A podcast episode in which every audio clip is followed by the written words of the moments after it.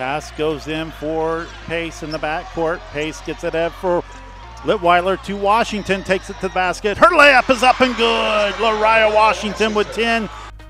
Welcome to episode 16 of EIU Panthers podcast. I'm your host, Rich Moser. Basketball season is just around the corner, and over the next two weeks, we bring you season previews of both Eastern Illinois basketball teams. We start today with the EIU women's basketball team, which posted one of the best win total turnarounds in NCAA over the last two seasons, moving from three wins to 19 wins last season. On today's podcast, we visit with Panthers head coach Matt Bollant and two seniors, Taylor Steele and Grace McRae.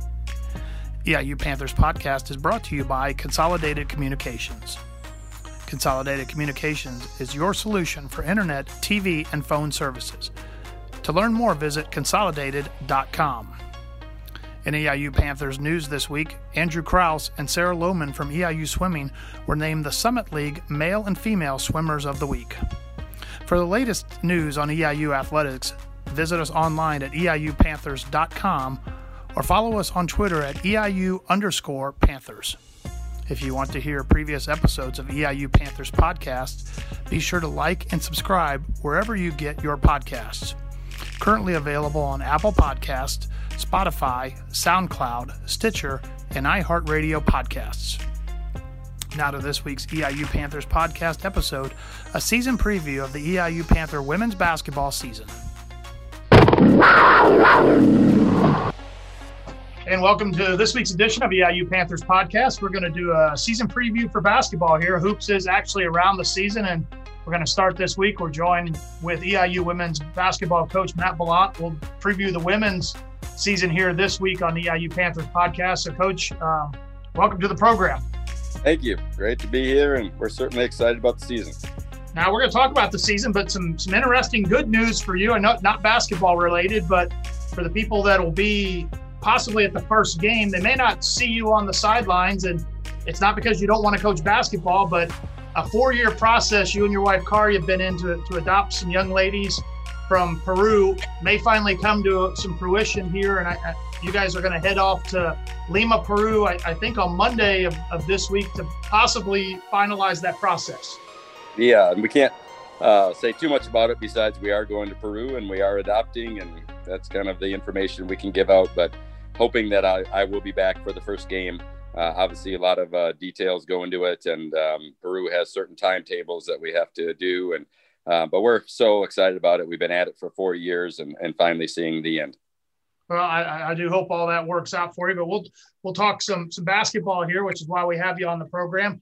OVC released its preseason conference order of finish predictions on Friday for the women.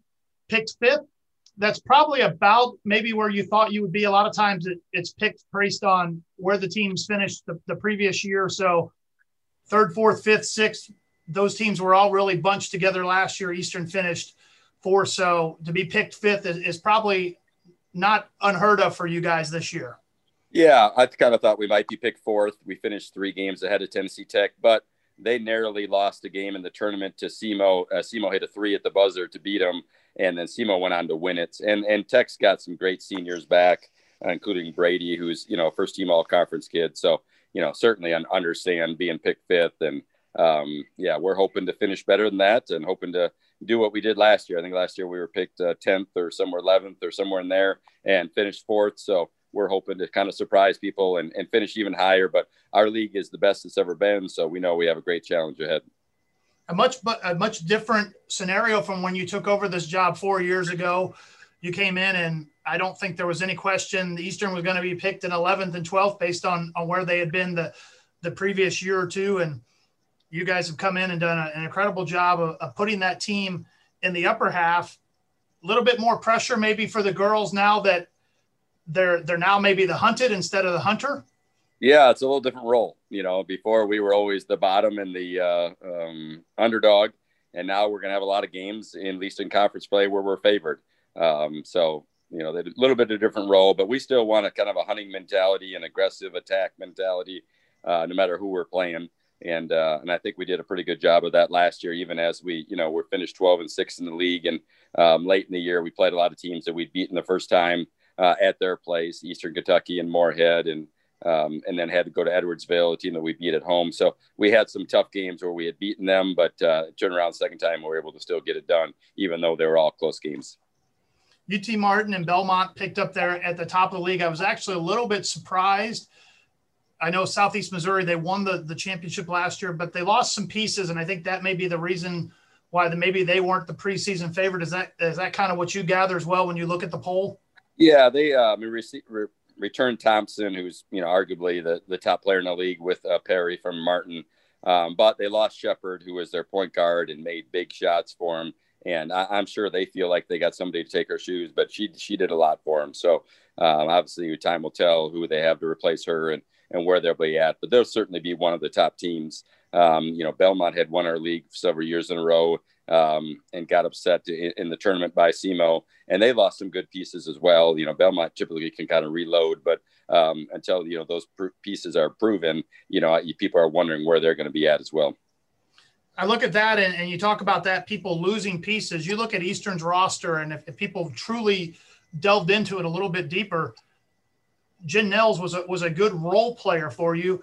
But the key term there, role player, you the the nucleus of your team, and I don't have the stats broken down, but my guess is probably above 90% of scoring, above 90% of rebounding is back on this team, and they're all just a year better and a year more mature. Yeah, we're probably even 95% of our points and uh, rebounds are back, and including our top uh, uh, seven scores, I believe. So um, we feel like we're in good shape. I do feel like, you know, Carly and Lariah were preseason first team. Both of them have gotten better and had really good off seasons. Kyra and Abby, I think, have a chance to be uh, all conference type players as well. You know, Taylor Steele returns from having mono last year. Morgan Litweiler, I think, is good you know, ready to have a great sophomore year. So we feel like, gosh, our top seven kids are all better than they were last year. We had Bree Mischler, who sat out last year at transfer from IUPUI, who's really talented, probably our best pure shooter. And so we've got some really good pieces returning. Um, and so our expectations are extremely high.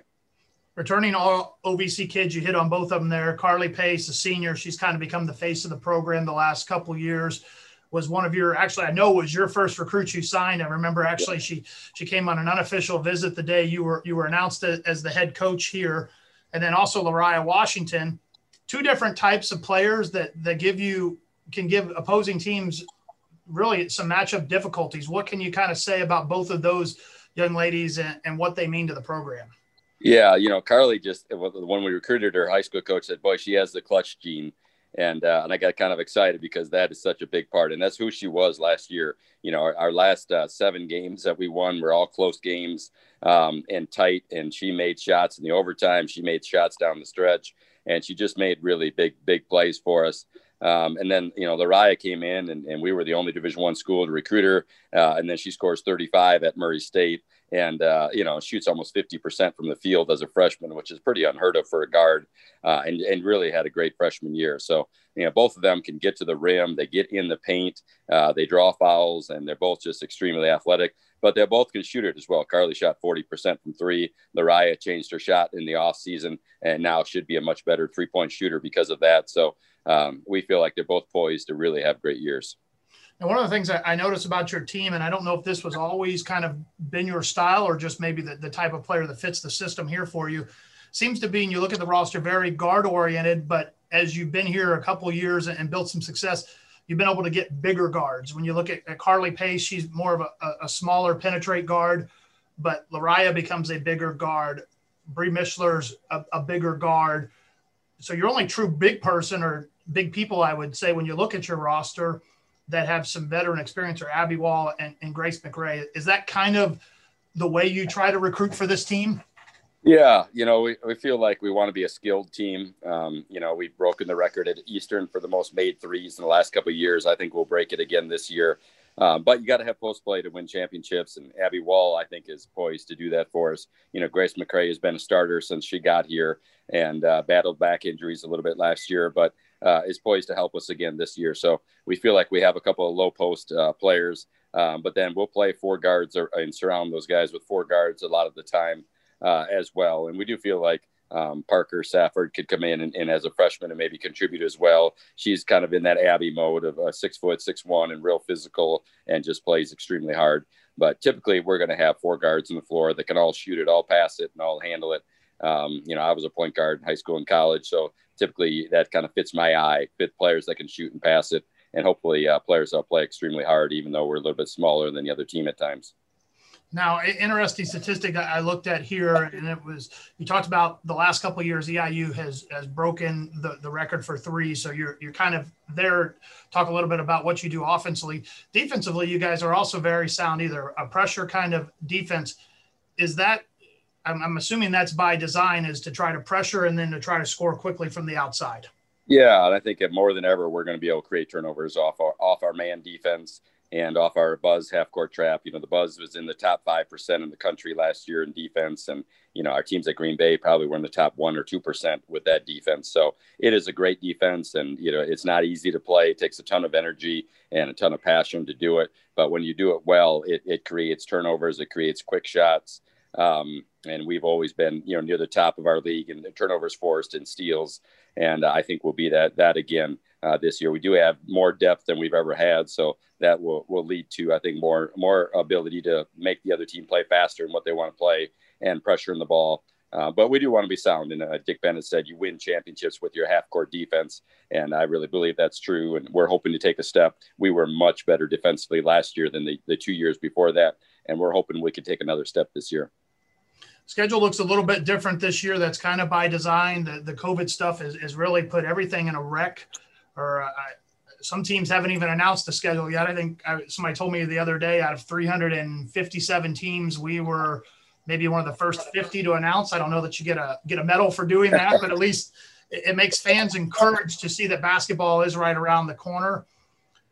What did you look at when you tried to put together this schedule for this year? I guess talk more about the non-conference. You don't you don't have any say in how the conference works itself, out. Yeah, we only got five games, which is you know pretty limited.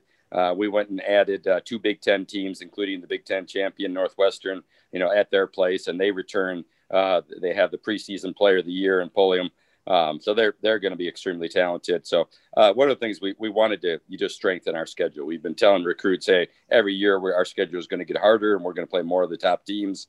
And us going to Northwestern, us going to Minnesota, you know, it's just two of our five games are against Big Ten teams, uh, and then we host Northern Illinois in the Compass tournament. You know, who's a really good MAC team as well. So uh, we've got our hands full with the, with the non-conference schedule. Uh, but at the same time, we want to be challenged. We want to be told, hey, we, we believe we can be one of the top teams in the OVC.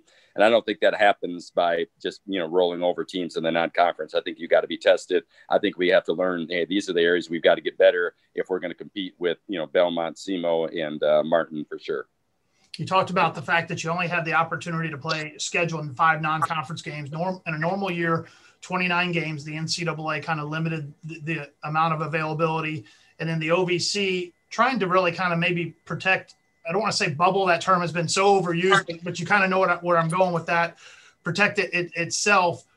Added two extra games, so 20 conference games. Not a true round robin, but those extra two games. Does that help or hinder kind of what you're trying to do, or is it too early to tell until you start playing? Yeah, I think it's a good thing. You know, I, I think you want a true conference champion. And I think if you only, you know, play everybody but two games, you know, you have a more, a better chance to have a true champion. Yeah, if you have four games, maybe somebody's schedule is a little bit easier than somebody else's. So uh, I think you know the more conference games, and obviously playing twenty, yeah, you know at the end who the true champion is, and, and everyone kind of gets their opportunities to play everybody. So it, it's a pretty good schedule, and I feel good about. It. I know a lot of leagues have gone to the Friday against one team. I was looking at the Horizon League, and you know IUPUI, who's conference champion, has to go to Green Bay and play Friday and Saturday, and never get to play Green Bay at home. Well, you know yeah. that's not really fair for the for IUPUI, who's who was the champion last year. And a lot of leagues have gone to that. Thankfully, our league is such a bus league that because of the travel, it, we feel pretty safe. Uh, with the COVID and those things. So I was thankful that our league didn't choose that because I just think that's pretty unfair for the teams that don't get to play a home game against, you know, the top teams. No, I, I would 100% agree with that. The other thing that's going to be different, and, and I'm kind of curious your take on this. Uh, as part of this preview show, we're going to interview a, a, couple of the young ladies on your team as well, and I'll be interested to see what their take is compared to yours. Right now, the, the rule is no fans, so there'll be no fans for any of the home games, any of the games you play in the state of Illinois. Right now, no fans. The rest of the league, I think, state by state and, and local jurisdictions are making those determinations this may be the first time since maybe an AAU game or a junior high game for some of these these kids that there hasn't been been a crowd and not even a mom and a dad in the stands. What, what is that going to be like? You think for for you as a coach, and then for for the players out there to make that adjustment? Yeah, I'm really sad for our players and, and families. You know, I've got a daughter playing at, at in Tennessee at Milligan, and I can't go watch her as well. And you know, it's something they work so hard to become a college basketball player and uh, I remember, you know, I've coached for 25 years and I've had so many parents say, especially their junior, senior years, you know, this is as good as it gets for us. This is a special, you know, as anything to go watch a game, to win at home, to go out to eat afterwards with your family and celebrate them. I remember Jordan Hughes last year when we uh, hit a three against Morehead in, in the overtime. And then we happened to go out to the brick house and her, her family and grandmother were there. And to be able to see them and see the smiles on their faces and the joy, you know, in them celebrating that incredible moment that we had in the overtime victory.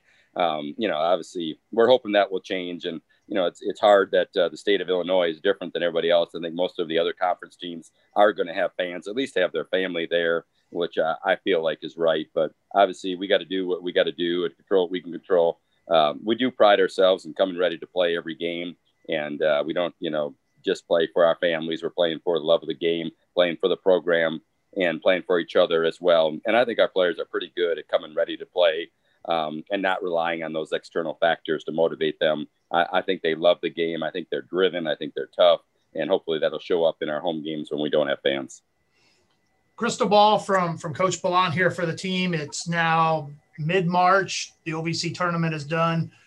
What it what would be a successful season for the IU women's basketball program when at, at the end of March? Where do you want to be? I don't I don't know if that's a win total, if that's a a certain place in the OVC. I, I mean, I guess kind of kind of your your thoughts here. I don't want to say goals because it, when you put a goal in there, that then if you don't achieve it, you feel like it's not successful. Maybe kind of what are your thoughts of where this team needs to be to have success? Yeah, you know, I think uh, you know, first of all, the league is is better than it's ever been. We finished 19th in the RPI last year. Most of the league, including 11 returners, all conference kids, that's a huge high number. So we could be better and not finish 12 or six, or you know, or even better with a, a ratio of winning. Um, I, I, we're hoping we can be. Um, you know, the top four teams get a bye in the first round. We changed the conference tournament now. So uh, it's more like the men's. And I think that's a big advantage if you're going to have a chance to win the conference tournament, you know, being in a five through eight seed and having to play four games in uh, four or five days is, is really difficult. So, you know, obviously that's our, our, goal is to be one of the top four, four teams. You know, if we're not, we still feel like we'll have a chance to win the tournament because our depth is so good. But, you know, that, that would be ideal to be one of those top four teams, have a bye the first round and then make a run in the in the conference tournament. Obviously, the regular season prepares you for that automatic bid and a chance to win it. And you know, last year we got to the semis uh, and lost to Tennessee Martin. Um, so we'd love to take another step. Uh, we know it's going to be extremely difficult, um, but we're preparing ourselves to to make that happen and hopefully doing the work to make that happen. All right, Coach. I appreciate you taking some time here on a Sunday as we tape this episode. I know we would have taped it later in the week, but as we mentioned at the start of the program, you're going to be heading out of the country to to take care of some some long-awaited additions to to your family there. So congratulations to, to you and your wife, Kari. Hopefully that process is is successful and you're not trying to coach a game via Zoom from from Lima, Peru, or, or somewhere down there on November 25th when the Panthers open. Yeah, so we're excited about it. It's been a long process, and hoping everything works out. And I'll be back soon, and then uh, Kari will be back uh, with some kids down the road, which is really exciting. All right, Coach. Thank you very much. Thank you. Welcome back to EIU Panthers podcast. We're now joined with one of the three seniors on this year's team, Taylor Steele. Taylor, talk a little bit about coming into your senior year. You kind of wrap things up here after four years with the Panthers. Yeah, this year's been different, I would say, with COVID, but it's exciting. We have a good team this year, a lot of veterans, and I'm excited for the season to start. I think we could go far in the tournament and just have an overall good season. Now you came in with Grace and Carly. You were three of the seniors. There were one or two other ones in the class. Didn't make it all the way through. So what is it just like to be able to get through all four years of a collegiate career? Um, it's been awesome, especially just uh, the growth as a team we've had. I mean, we started winning like three games, and now the season we had last year. Like, it's just been awesome to see how we could start a culture and just be a part of it every year and just keep growing. Now, your role when you came in has maybe changed a little bit since what it is now. You're one of the leading scorers your first year, kind of a, a three point artist in this system, has your have you seen your role change a little bit, or do you feel that it, that it's kind of stayed the same as you've gone year by year? Um, I would say it's a little different. I mean, we have a lot of people that can score this year, so more defensively is what we need to focus on. And personally, I just want us to win and just do my part in whatever that is. Now you missed a few games last year, dude. I think you had mono, if I'm not mistaken. So, what what's kind of your goal? Is a complete season? It would be a successful season for you this year. Yeah, I would say just getting to play all our games would be awesome. So that's what I would say a complete season would be. Now I asked Coach Bollant this. You guys, when you came in, like you talked about, you guys were picked 11th or 12th in the in the conference this year in the upper half. And I said, what's it going to be like to now maybe have the target on your back instead of being the team that's chasing other teams? Uh, it's definitely going to be different. I think even though other teams have just seen us as lower, so it's going to be exciting to see us as one of the better teams in the conference and just competing. Now, every year there's always somebody that kind of breaks out. Last year it was Lariah. I don't know if you guys saw that kind of coming. You've seen some of the new players, even some of the girls that are maybe back. Is there a player that people should kind of watch that, hey, that, that player is going to have a breakout year for us? Um, I would say maybe Jordan Hughes. She's been really shooting the ball really well this year, and uh, I'm excited for her season. And Taylor, then I guess for you, last question is kind of plans after the season's over. Um, finish your degree in kind of grad school, or you haven't even decided yet? Um, I'm taking a gap year, and then I'm like planning to attend dental school. So I want to be a dentist. All right. Well, best of luck this season, and we'll be, hopefully see you out there on the court. We'll be right back with Grace McRae. And we continue our EIU Panthers podcast with our other senior on this year's team, Grace McRae. So, Grace, one of the seniors that, that came in on this team, talk a little bit about what it was like being part of that foundation for this program. Um, definitely coming in, I wasn't expecting to play anywhere near as much as I did freshman year, and it's been great to be able to see how much the team has progressed over the past four years and the culture that we've built as seniors coming through. Now, for you, uh, they're going to hear the accent, so they're going to know that you're an international player from Australia. What are the things maybe you've noticed that that maybe fans don't notice the differences maybe between the game in Australia and here, or are there really differences? Um, I wouldn't say there's many differences. It's definitely, uh, mm, I really, there's not really any differences between us and it like here and back home. Like it's, I've had no problems like transferring between the two. Now, for you, your parents, I know they come over and they make a big deal of coming over and having a vacation with COVID. I don't know if that's going to happen for them this year. So, what maybe what it's going to be like without having them here to kind of support you for a couple games during the year? Um, it's definitely going to be rough for me. Like I always look forward to when my parents come. Like even my teammates say, like I'm a different person when my family's over here. But it's just something I have to deal with. Like it is what it is, and move on. And I'll be back home with them before I know it. So it's fine. Now, one of the things I talked to Coach about is you guys are really a guard oriented team. You and Abby Wall, really two of the, the big key players down low. How do you approach that in terms of what is your role on this team? Uh, I'll look at my role this year just to come in, like give Abby a break and do my best I can, and don't let there be a drop off whenever I come in.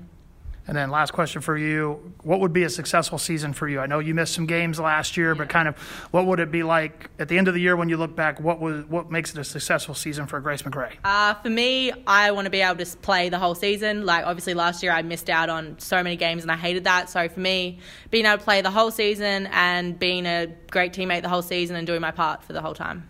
And then as a senior, same question we asked Taylor: kind of plans for after EIU when you're done graduate postseason? Kind of what what, what are your options? Uh, I haven't decided yet if I'm going to stay and do another year or go home, but most likely I'll go home and then I'm doing my master's in speech pathology. All right, congratulations. Best of luck this season. Thank you to head coach Matt Bollant, Taylor Steele, and Grace McRae for joining us on today's episode of EIU Panthers podcast. The Panthers will open the season on Wednesday, November 25th, hosting UIC. As a reminder, no spectators will be allowed at home games at First Mid Court at Lantz Arena this season. All home games will be carried on ESPN Plus, and games will also be carried on the radio on Hitmix 88.9 WEIU.